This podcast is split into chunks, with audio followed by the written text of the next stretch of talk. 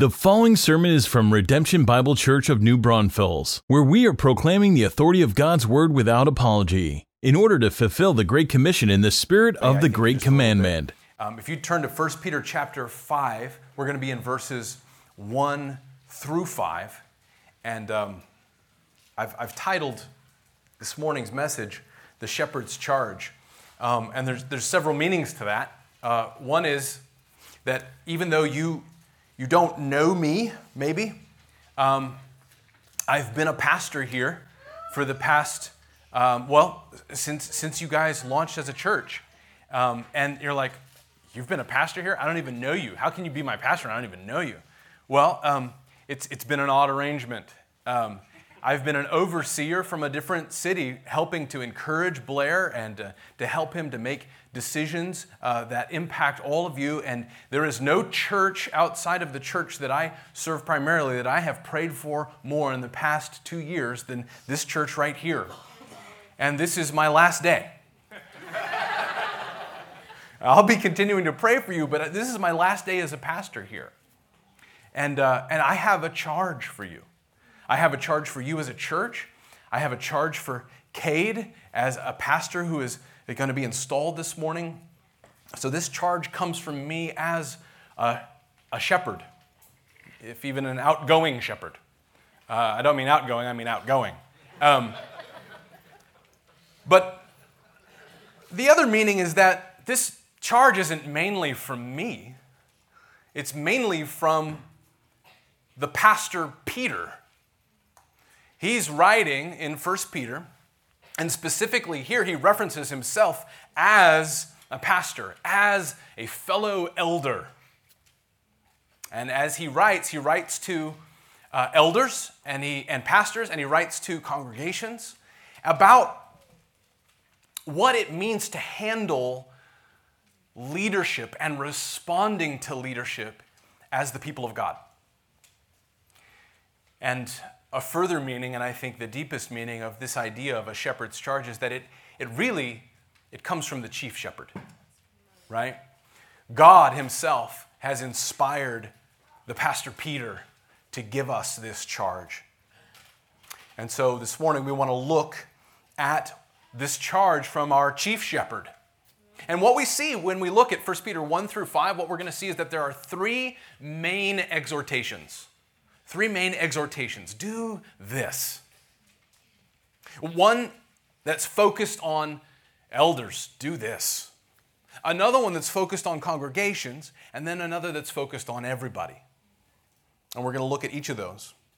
And we're going to look at them really carefully because if we're honest, this leadership thing can get really weird with us. With all of us. It's just a part of the fallen human heart is that this leadership thing and responding to leadership can get really weird. And if, if you don't know that about yourself, just wait. It's kind of like marriage. Like you go into marriage, you're thinking you're pretty all right, and then you're married for a little while, and you're like, "Wow, I can be pretty selfish. I, I, I didn't, I didn't know that as well as I do now." And when when you step into leadership, you, you quickly realize that, hey, my, my fallen human heart has some impulses here that, that, that, that really don't line up with Jesus' way of leadership. And that's going on in here. And, and then when you're when you're under leadership, whether even it's even if it's at work or if you're in the military or in your some, some other organization where you're under leadership, it doesn't take long for you to realize, hey, my fallen human heart has some impulses in there that doesn't really line up with Jesus' way of responding to leadership. Like I got some eye rolls in my heart. All right, we understood that. So it's easy to get this leadership thing and this responding to leadership thing wrong, and Peter knows that. And God knows that. Which is why he inspired Peter to write this. And, and it, it- here's the thing if we're gonna be God's people, and we are, by the grace of God, and if we're gonna proclaim God's message, then it's fitting that we should handle leadership and responding to leadership in a way that puts God on display. So let's read together 1 Peter chapter 5, verses 1 through 5.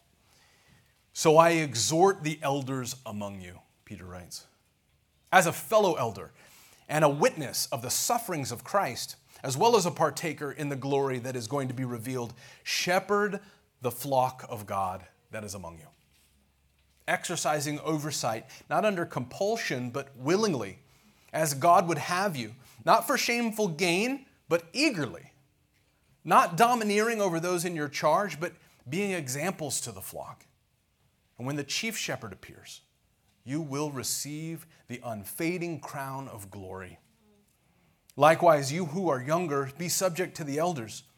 Clothe yourself, all of you, with humility toward one another. For God opposes the proud, but gives grace to the humble.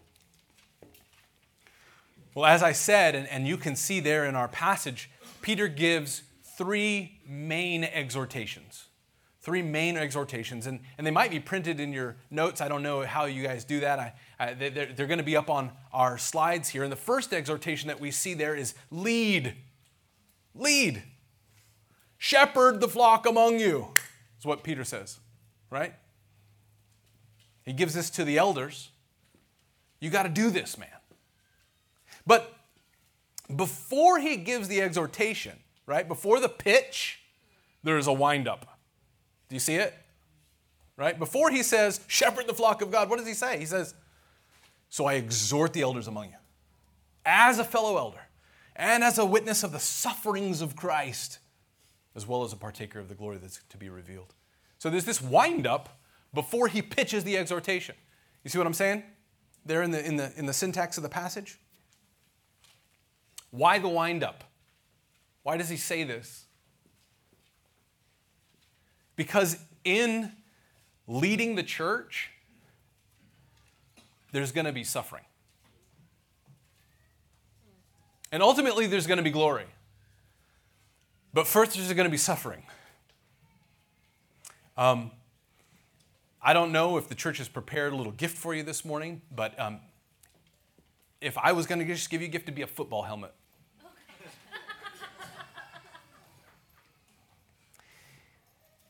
Because, and you know this, if you have ever led anything, it's not easy. It's just not easy to lead. There is suffering involved. And hey, oftentimes the suffering is just, you know, a little jostling, a little bruising, a little agonizing over whether or not this is the right decision. Uh, but then sometimes it's, it's, it's harder than that. I, I just saw a post just yesterday. Somebody just posted up on Twitter, uh, a, a, another pastor who said, I don't know why it is, but if you step into ministry, you just need to know this. Um, there are going to be people who lie about you. Don't know why that is, but they just will.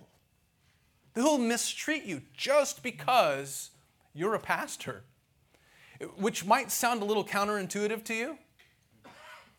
But I just want to tell you, it's true. You know, I used to run a law firm. in Austin, Texas, I ran a down, downtown law firm. And uh, I mean, I was the guy, like, you, you, know, like the lawyers, like, the lawyers, like, oh, those are kind of crusty, rigid um, lawyers. I was the crustier, rigidier one that made the lawyers do what they were supposed to do. Like I ran the law firm. And, uh, and then I became a pastor. I, I, exited that career and I became a pastor in vocational ministry. And I got to tell you, uh, people treated me with more warmth as the administrator of a law firm than many do as a pastor. I don't know why that is. Now, don't get me wrong, lots of people treat me with incredible generosity and warmth, and eh, lots and lots of people. But there's a lot of people who are just going to wrap up every bad thing that has ever happened in church and put it on you, even though it's not your fault. And I exhort you, as a fellow elder, this, I just want you to know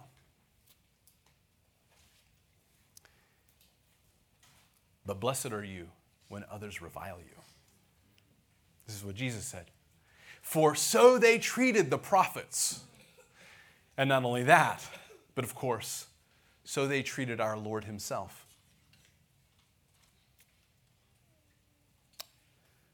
And you're not doing this for other people's respect. You're doing this for the glory of Jesus, who knows suffering and who has called you. And you are looking forward to forever and in all eternity hearing him say, Well done, good and faithful servant. The suffering that Peter's mentioning here, that's just the wind up. That's just a hey, you should know. But there's glory to be revealed. Now, so that's the wind up, and then here's the pitch. What's the first main exhortation and the where, where we'll spend most of our time? It's this exhortation lead. You got to do this, man. You got to pastor. You got to be the shepherd. You have to exercise the oversight. What does he say? Shepherd the flock of God that is among you, exercising oversight. If we're going to handle leadership in a way that puts God on display, you're going to have to lead. Leaders got to lead. The word pastor comes from this verb that Peter's using right here shepherd, right? Shepherd. And it's almost always used as a verb. verb. It's a thing to do. And pastors who don't pastor, that's a problem. Now, what does it mean to pastor? What does it mean to shepherd? Shepherd the flock of God, exercising oversight. Well, there's actually a lot of things involved. Uh, when you hear the words exercising oversight, well, you might think of like decision making. Being an elder is like sitting around a table and making business decisions for the church. Like, how are we going to handle this? We're making a decision here that impacts everybody, and we want to make a good and wise one, and this is what it means to exercise oversight. Who, who would think that that's a part of what's involved? All right. Well, those of you who raise your hands, you'd be right. But it's way more than that, right?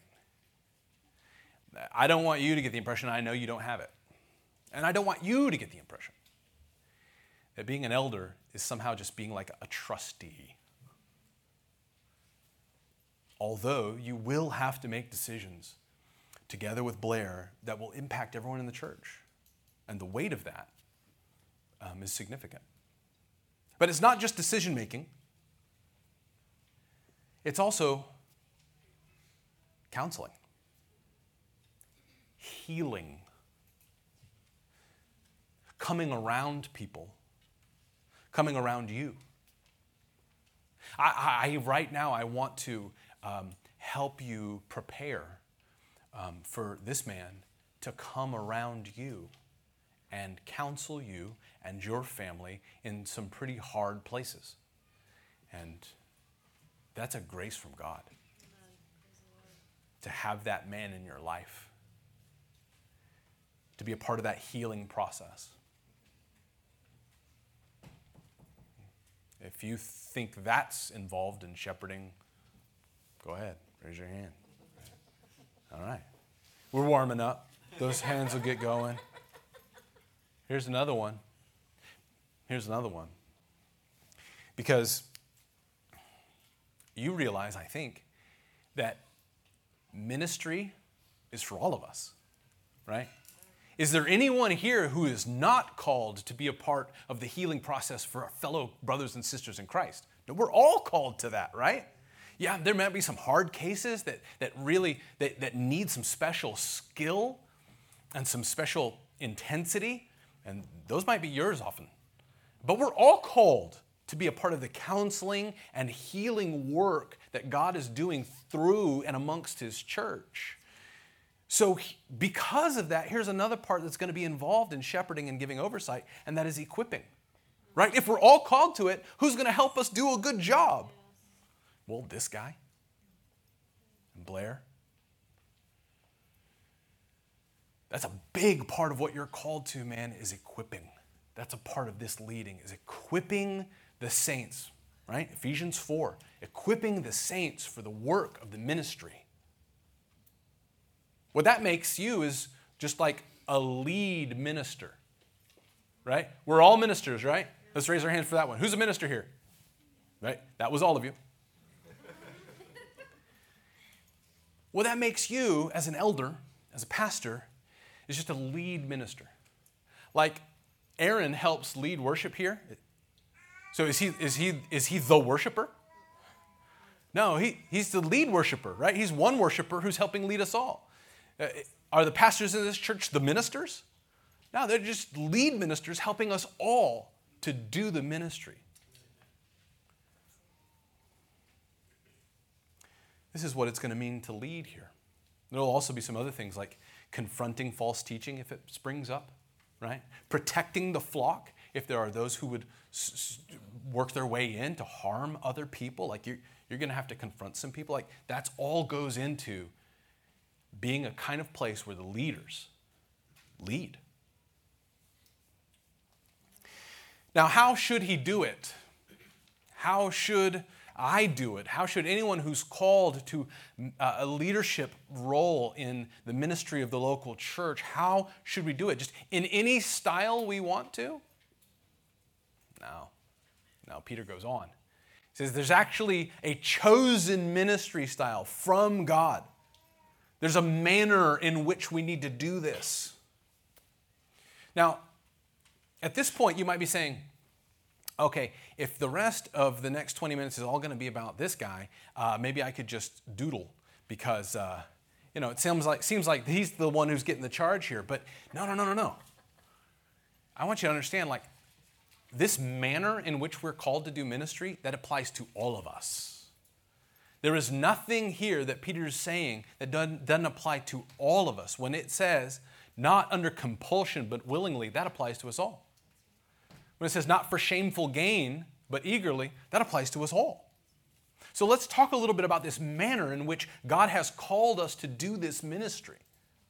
We can't just do it in any, any style we want. Here's how I abbreviate it not grumbly, not grabby, not pushy. Not grumbly, not grabby, and not pushy. You see it? Not grumbly, which is to say, not under compulsion. Not under compulsion. What does that mean? Not grumbly, right? You don't feel like, oh, I've got to do this.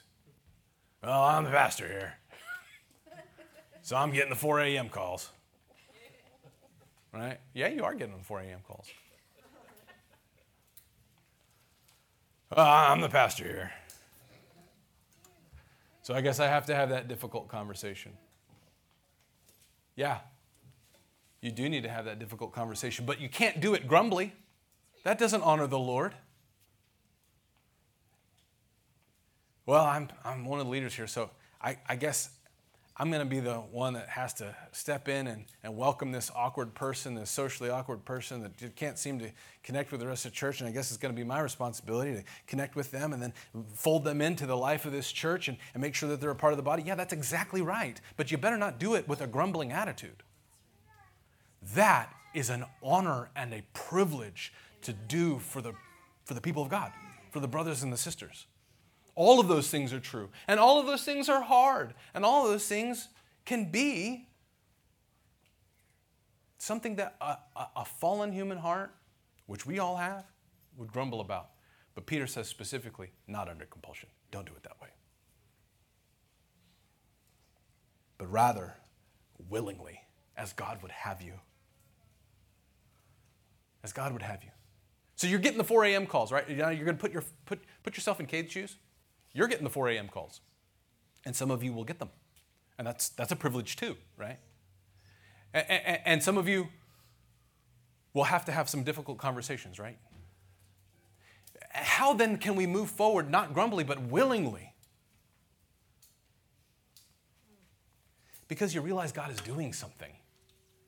You realize God is doing something as you're picking up the phone at 4 a.m. You realize God is doing something as you're having that difficult conversation. You realize God is doing something as you connect with that awkward person and you fold them into the discipleship life of this church. You realize God is using you.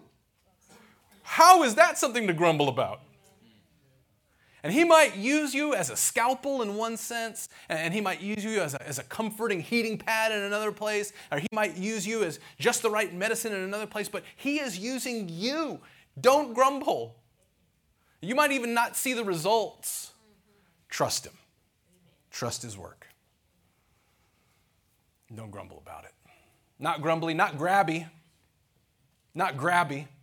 Peter says, not for shameful gain you're not trying to grab something.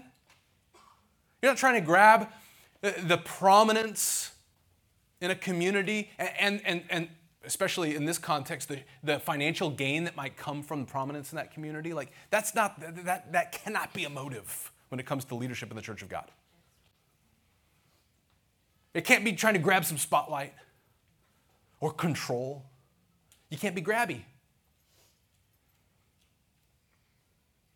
but rather eagerly. Eagerly. Eager for what?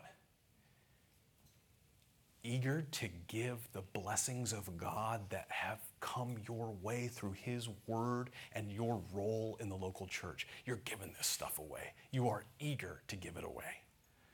I have a, I have a little boy, he's three, and uh, I think he's probably out there making all that noise, actually. And uh, he's just starting to potty train. And so um, the way we're doing it right now is uh, if, he, if he pulls it off, um, he gets a Skittle. But he doesn't, he doesn't just get a, a Skittle for himself, he gets a whole handful of Skittles to pass out to every person in the house. And he is so eager to come. I mean, he comes running into wherever I'm at. He's got a Skittle in his hand. He's like, I want you to have this. He gave me one this morning. I was shaving and he put it right in my mouth. He's so eager to distribute the good things that have been given to him. That's the kind of eagerness. That's the kind of eagerness that Peter is calling for in the church of God to eagerly distribute. This isn't about what you can get, this is about what you can give. Not grumbly, not grabby, not pushy. Not pushy. What does the text say? Not domineering over those in your charge. Can't be pushy. Anybody here ever been pushy? All right. The same people actually that have raised their hands for all the others. right? Like most of the time, we don't want to be jerks. That's not what we want. We just want to see things happen, right? I just want to get this done. I just want to see, I just want this to change. And, and so we get pushy. And that's going to be a temptation. That's going to be a temptation for every leader who's leading. Because leading mean things, get, mean, means getting things to happen. But it's not God's way of getting things to happen. You think the fast way is being pushy. The fast way is the slow way, the slow way is the fast way. Being an example. Yeah, I know it seems like it's going to be slow. But it's God's way, it's the right way, and eventually it is the effective and fast way. Being the Christ like example to this flock, being the Christ like example in your home Can't be pushy. You'd be an example. And there's a prize. You see that? There's a prize. Verse 4 says, When the chief shepherd appears, you will receive the unfading crown of glory. What is that? What does that crown look like? I don't know. All I know is that one day Christ is going to look you in the eye. And any suffering that you have had in this charge, He knows it all. And any sacrifice, He knows it all. And any agonizing over, was this the right decision? And did I handle this right? He knows it all. And you know He does. But one day, you are going to see his eyes, and you're going to see that knowing in his eyes. And he is going to look back at you with knowing and appreciation, even. Can you imagine a look of appreciation from Jesus Christ? I mean, what else is well done, good and faithful servant than appreciation? That, or something like it, is the unfading crown of glory. Don't ever stop imagining that day. Leaders got to lead. That's how God says to do it. Now, there's a second main exhortation in this text, and it's this one follow. The first exhortation is to elders, the second exhortation is to congregations follow. The text says, likewise, you who are younger, be subject to the elders. Say, well, hold on a second. Um, I might not be younger than Cade. I think we need to get out our driver's licenses and just check to see whether or not I need to actually follow this elder. Um, that's, that's not really what's being conveyed here. Um, if it was just about being younger, there's actually another Greek word that would be likely used here. This word has the connotation not just of being younger in age, but like in seniority, in, in the officing of the church. It was very common, at least at this time, for the, the elders to be uh, seeing as how the faith was new, the elders to be older people in the congregation, but that isn't always the case. But Peter is specifically talking about this office of being an elder. And, and you who are in the congregation, you who are under this authority, be under this authority. Follow. He's saying, like, if, if we're the people of God and we've, we're going to preach God's message, we need to handle leadership and followership in a way that puts God on display. And that means following, being subject, being submissive, putting yourself under authority. How can we practically do this? Let me give you some practical suggestions. You want to be a congregation that follows well. You want to be a congregation that honors the Lord and puts Him on display just in the way that you follow your leaders? Some practical suggestions. Here's one believe the best. Believe the best. Hebrews 13 17 says, um, Obey your leaders as those who will give an account for your souls. As those who will give an account for your souls. And this is what I want you to know about Cade and about Blair. They take that verse really, really seriously. The idea that they would stand before Jesus Christ and give an account for your soul is on their hearts. I want you to know that now. And then, five months from now, a year from now, two years from now, when, when you are, for whatever reason, doubting it, don't. Believe the best about them. Because the best is true. Here's another practical suggestion think joy. Think joy. That same verse I just quoted from Hebrews 13 17 says this uh, Obey your leaders as those who, who will give an account for your souls, and do that. Do that do that in a way that causes them joy and not groaning. Uh, if you've ever been a leader, you know that there can sometimes be some groaning. Hopefully, not grumbling, but a little groaning, like, oh, okay, this, this, this person's making this hard. And the author of Hebrews says, don't, don't do that. Be the person who's making this a joy. Be the person who's making this a joy. Think joy. The author of Hebrews says, because it's actually of no benefit for you to make this hard. Here's a third practical way do ministry in your small group. Do ministry in your small group.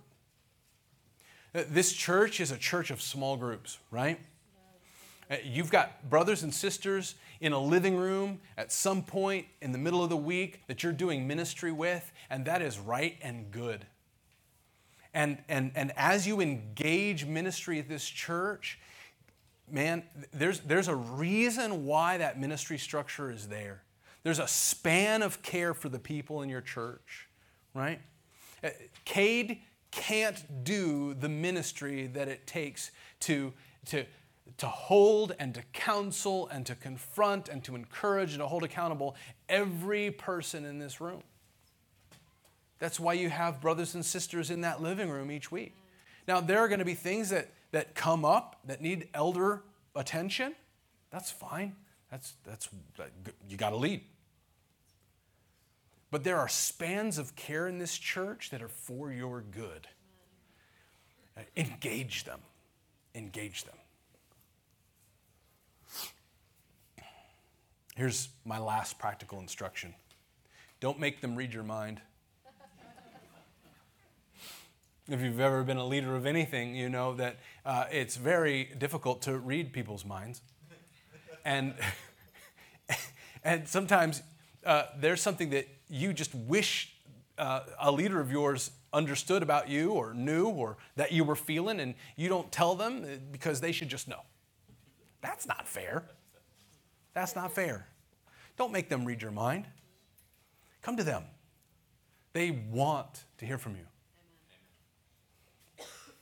Now, the last exhortation, the last main exhortation is this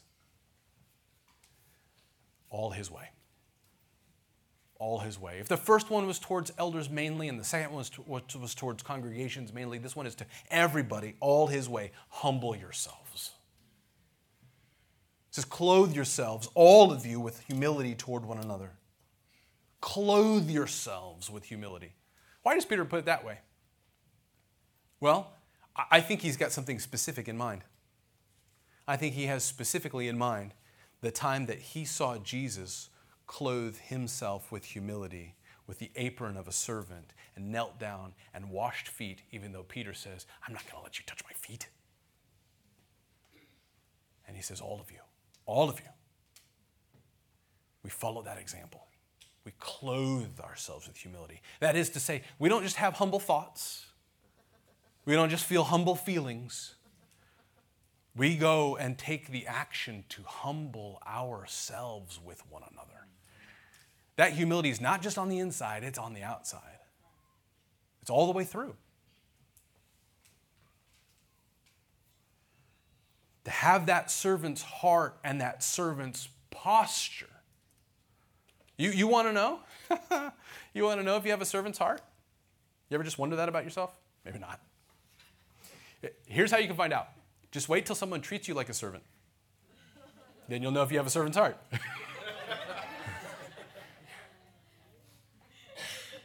yeah. That servant's heart's got to go all the way through. We have to clothe ourselves with humility because here's the result. Here's the result. If we don't, God opposes the proud. Opposes. Can you imagine if God, the living God, whom we desire to serve, begins to oppose this church?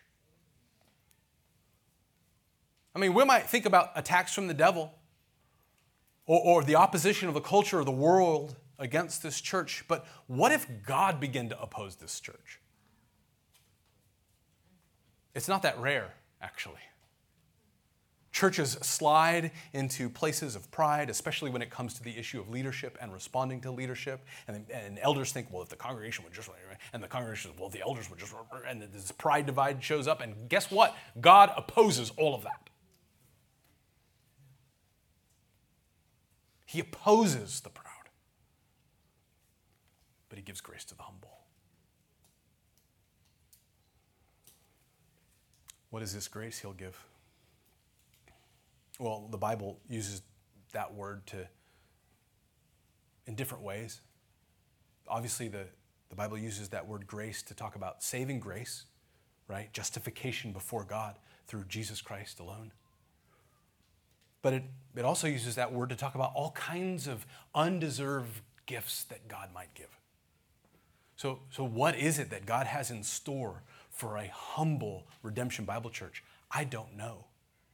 We can't really speculate. We, it's, it's right fruitless to contemplate. Well, what does God have in store? What is the undeserved set of gifts that He's going to give to us? But here's something worth contemplating: the God who gives those gifts. I mean, if he is the kind of God who has saved you from being an enemy against him to being his family, and he's done it through giving to us his son who died on a cross to rescue us, to save us, his righteousness in place of your sin, if he's that kind of God who gives those kind of gifts, then can you imagine what kind of gifts he has in store for this congregation if we'll just humble ourselves?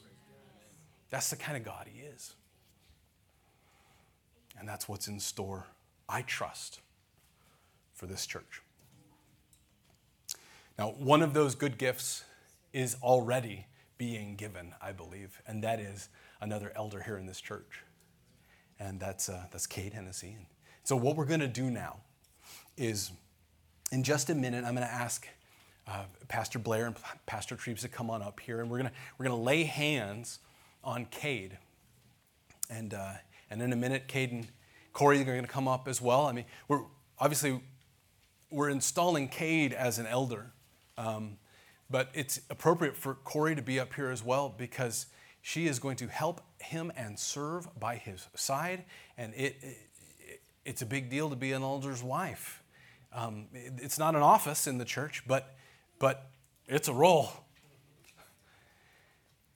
And so we're going to lay hands on Cade um, as, a, as a sign and a symbol of the installation of this man into this office.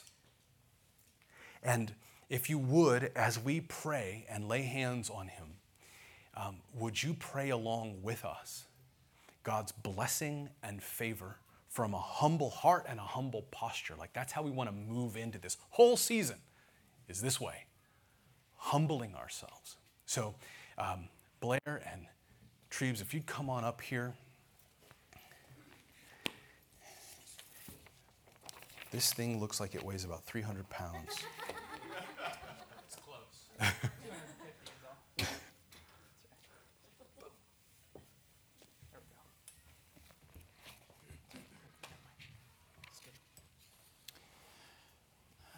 All right, should we do the deed?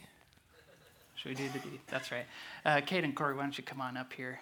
And uh, we're going to ask them to kneel down here before us, and, uh, and then we will lay hands and pray uh, for them. And so, Cade, you are an elder, but you aren't old enough, too old to kneel down yet, are you? No? Just the dress. That's good. Oh, um, it's not my kneeling dress. Oh. Um, That's okay. You can stand. That's right. That's okay. All right. Alrighty as we pray, would you uh, join us in praying? And if uh, you wouldn't mind, even just uh, if, you can, if your muscles can hold up, your shoulder muscles, you can extend them out just as a way of affirmation of what we're doing here. But uh, um, there's nothing magical that's happening uh, in uh, our laying on of hands. It's just simply the appointment of this man for the office. And so, um, Treebs, why don't you kick us off? Pray for him and Josh, and then I'll close us out. Heavenly Father, it is our privilege this morning to praise your name for the provision of Cade as a shepherd, an under shepherd over this flock. Lord, you we praise you as you have sovereignly ordained him for this position. From the day you saved him to today, you had this in mind, Lord the ways in which you have uniquely equipped him with experience and with teaching and with suffering for this role in this church. And so, Lord, we praise you for Cade this morning and for his family. Lord, I pray that you would use his theological training, his, um, his, his education, his um, experiences, Lord, that you would use them to serve your people. That it would not be for shameful gain, Lord, that it would be willingly, not under compulsion. I pray that you would use all of these gifts for your purposes.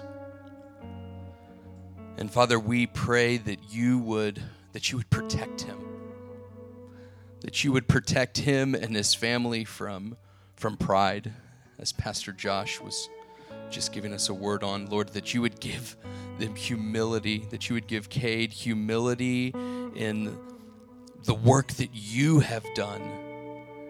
It is by no work of himself does he have standing before you, and just the same, it is not by any work that he has done, but by your sovereign hand in his life that he is standing before this congregation this morning, Lord. So I pray that that would be fixed in his heart. And Lord, I pray that you would protect him from, from sin, that you would protect him from anything that would disqualify him and bring shame to your name. I pray that the brothers and sisters in this room would help hold him up in this regard. Protect their family, Lord.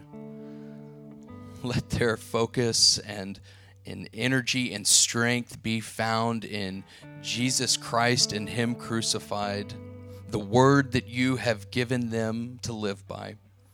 I pray these things in Jesus Christ's name. Lord God, I pray specifically for Cade and Corey and their marriage and their family. Uh, the strains of ministry are not unfamiliar to them, but this office comes with a target, a target from the enemy. And uh, so, Lord, I pray that you would protect them. I pray that you would give Cade supernatural wisdom and gentleness and um, a servant's heart towards his wife and his kids. Lord, your word makes it clear the family, the home, is the training ground and the proving ground for leadership in your church. And so, Lord, I pray that you would continue to train him through his home and prove him through his home to be um, walking in your grace, especially with his wife. Lord, I pray that you would protect Corey the strains of an elder's wife are often um, deep and hidden. Uh, Lord, I pray that you would give her deeper and more fortified strength in you than any strain that comes their way. I pray for also for wisdom for her as she in, works with Cade to make disciples in their home uh, as the house of God um, is made up of so many other little houses, including theirs.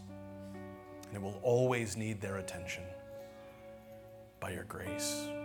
Would you grant that in Jesus' name? And Father, we, uh, we're grateful today for your kindness to us your kindness to us as a people of God, your kindness to us as seen through Cade and Corey. And so, would you, uh, God, uh, equip them for the ministry that lies ahead? The ministry of teaching, the ministry of equipping, the ministry of oversight, the ministry of counseling. Would you equip them for the the, the days ahead, for the, for the days where I have no idea what the next step is. And so, Lord, would you give wisdom? Would you give uh, um, just a, a, quickness, God, in uh, the spontaneous moments, God, but also the foresight to see far down the road? God, and so we just trust you. None of us minister in our own strength. None of us minister in our own wisdom. None of us minister in our own experience. And so would you bless my brother Cade in the ministry that you have appointed for him, in the ministry that you have appointed for Corey, God. Just pray for he and I that we would uh, uh, be united, we would have consensus, that uh, there would be chemistry and joy in our friendship and partnership in the gospel the leadership of this church, God. You're so good to us, Lord. You're so good. And we can even ask these things and you would grant them, Lord. So thank you now, God. We've uh, prayed these things trusting you. We've prayed and asked you, knowing that it's your will, it's your design for elders to lead the church. And so, God, would you be gracious to us in the days ahead? God, do your work in this new season, this new year uh, at Redemption Bible Church. We love you, and we pray these things now in Christ's name. Amen. Amen. Amen. Amen.